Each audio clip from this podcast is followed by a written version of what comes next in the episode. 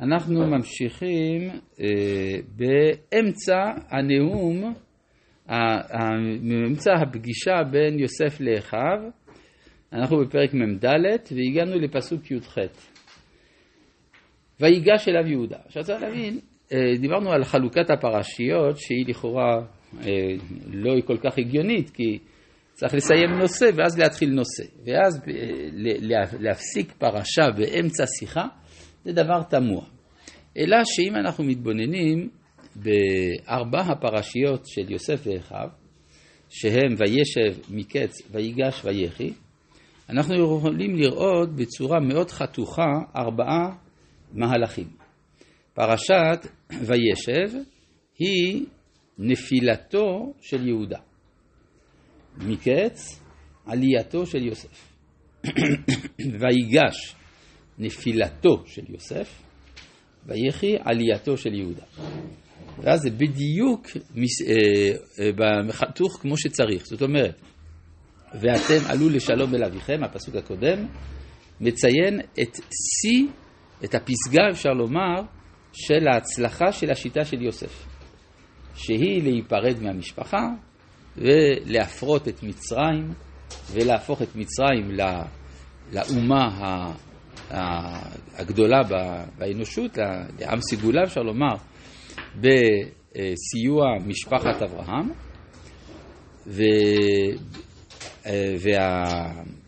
והתוכנית של יוסף היא לכלול בזה את כל בני רחל, כלומר את עצמו ואת בנימין, את יוסף ואת בנימין, וזה היה אמור להצליח. אז אין לו פרויקט לכל העם.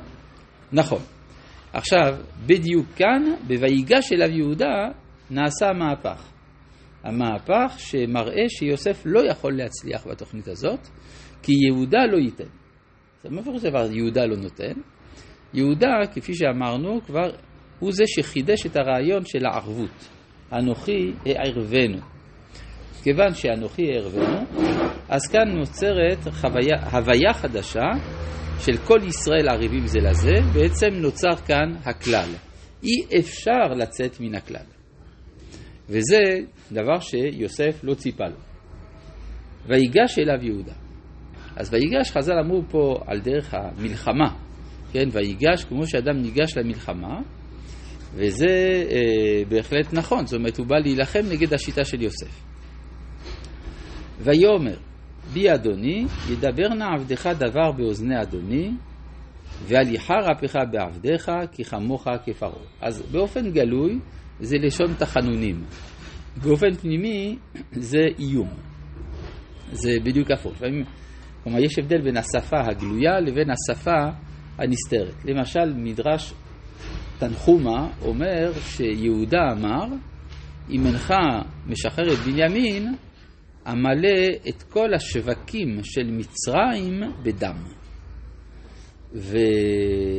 והאחים ענו לו, יהודה, מצרים איננה שכם. אם אתה מחריב את מצרים, נמצאת מחריב את העולם כולו. כלומר, מצרים הייתה העולם כולו באותם הימים, אז זה נכון שיוסף מוסר את נפשו בשביל מצרים, ויהודה מתנגד, אבל אי אפשר להחריב את העולם. אבל הקיצוניות של התפיסה של יהודה היא אפילו במחיר של חורבן העולם, כדי לשמור על המשפחה הישראלית. אדוני שאל את עבדיו לאמור, היש לכם אבוח? עכשיו פה יש תיאור מאוד מעניין של המאורעות, לכאורה את כל המאורעות האלה אנחנו מכירים, ואין פה חידוש. אנחנו נראה שיש פה חידוש עצום עבור יוסף. בואו נראה. ויאמר אל אדוני, יש לנו אב זקן וילד זקונים קטן. טוב, פה על דרך המוסר יש ללמוד שאיך מעבירים מסורת. צריך שיש, צריך שיש לנו אב זקן וילד זקונים קטן. אם יש אב זקן וילד זקונים קטן, אנחנו מובטחים שאפשר להצליח. ואחיו מת, ויוותרו לבדו לאמו ואביו אעבור, ותאמר אל עבדיך הורידו אליי ואשימה עיני עליו. ונאמר אל אדוני לא יוכל הנער לעזוב את אביו. ועזב את אביו ומת. ותאמר אל עבדיך אם לא ירד אחיכם הקטון איתכם לא תוסיפו לראות פניי. ויהי כי עלינו אל עבדך אבי ונגד לו את דברי אדוני. אז כל זה לכאורה דברים שאנחנו יודעים כבר. ותאמר אל עבדיך, אם לא ירד אחיכם הקטון איתכם, לא תוסיף, לא סליחה, ויאמר אבינו, שובו שיבו לנו מעט אוכל, ונאמר לא נוכל לרדת אם יש אחינו הקטון איתנו וירדנו, כי לא נוכל לראות פני האיש ואחינו הקטון איננו איתנו, ויאמר עבדך אבי אלינו, אתם ידעתם כי שיניים ילדה לי אשתי. ויצא האחד מאיתי ואומר, אך טרוף טורף ולא ראיתיו עד הנה. עכשיו, המשפט הזה הוא משפט חשוב מאוד. כי יוסף, מדוע במשך 22 שנה איננו עומד בקשר עם אביו. למרות שלכאורה יש לו כל. כל האמצעים כדי לשלוח איזשהו שליח לאביו ולומר לו, אני חי, אני מלך במצרים. אז יש לזה כל מיני הסברים, אבל ההסבר הפשוט, אליבא דאפשט, זה שיוסף חושב שאביו הוא זה ששלח אותו להימכר או להיהרג. כן, הרי מה קורה? אומר לו, יוסף בני היקר חמודי, לך עכשיו אל האחים שלך. כן, אני בסדר הבא, אני הולך, מגיע לאחים, הורגים אותו, זורקים אותו לבור, מוכרים אותו, לא משנה מה. מי נתן את ההוראה? מה? עשו לו כיפה אדומה, מה שנקרא. בדיוק. ואז אה, פתאום הוא שומע לראשונה מפיו של יהודה כמשיח לפי תומו, שיעקב לא יודע מה קרה. ואמר, אך תערוף טורף ולא ראיתי ודנה.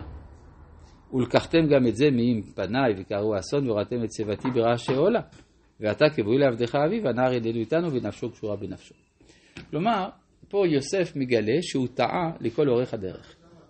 שהוא חשב שאביו בסיפור, ועכשיו הוא מגלה שלא, ואז אין לו סיבה יותר להתנגד לאביו. אבל מה אם לקחת את בנו, את, את בנימין?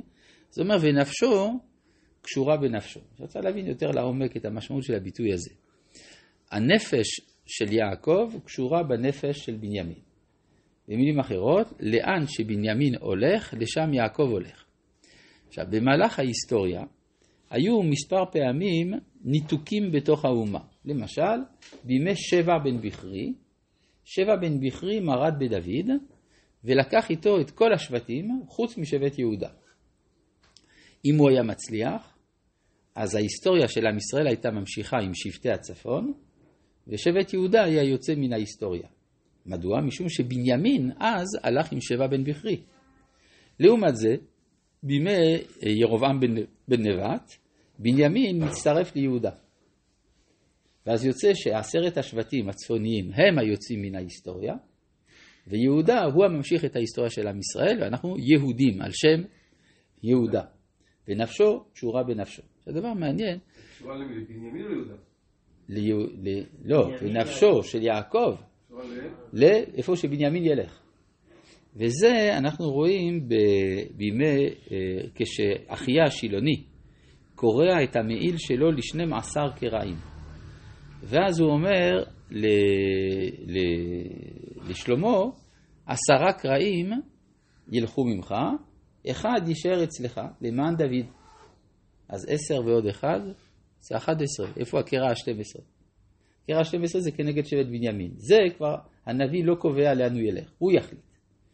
אז לכן כולם נלחמים על בנימין.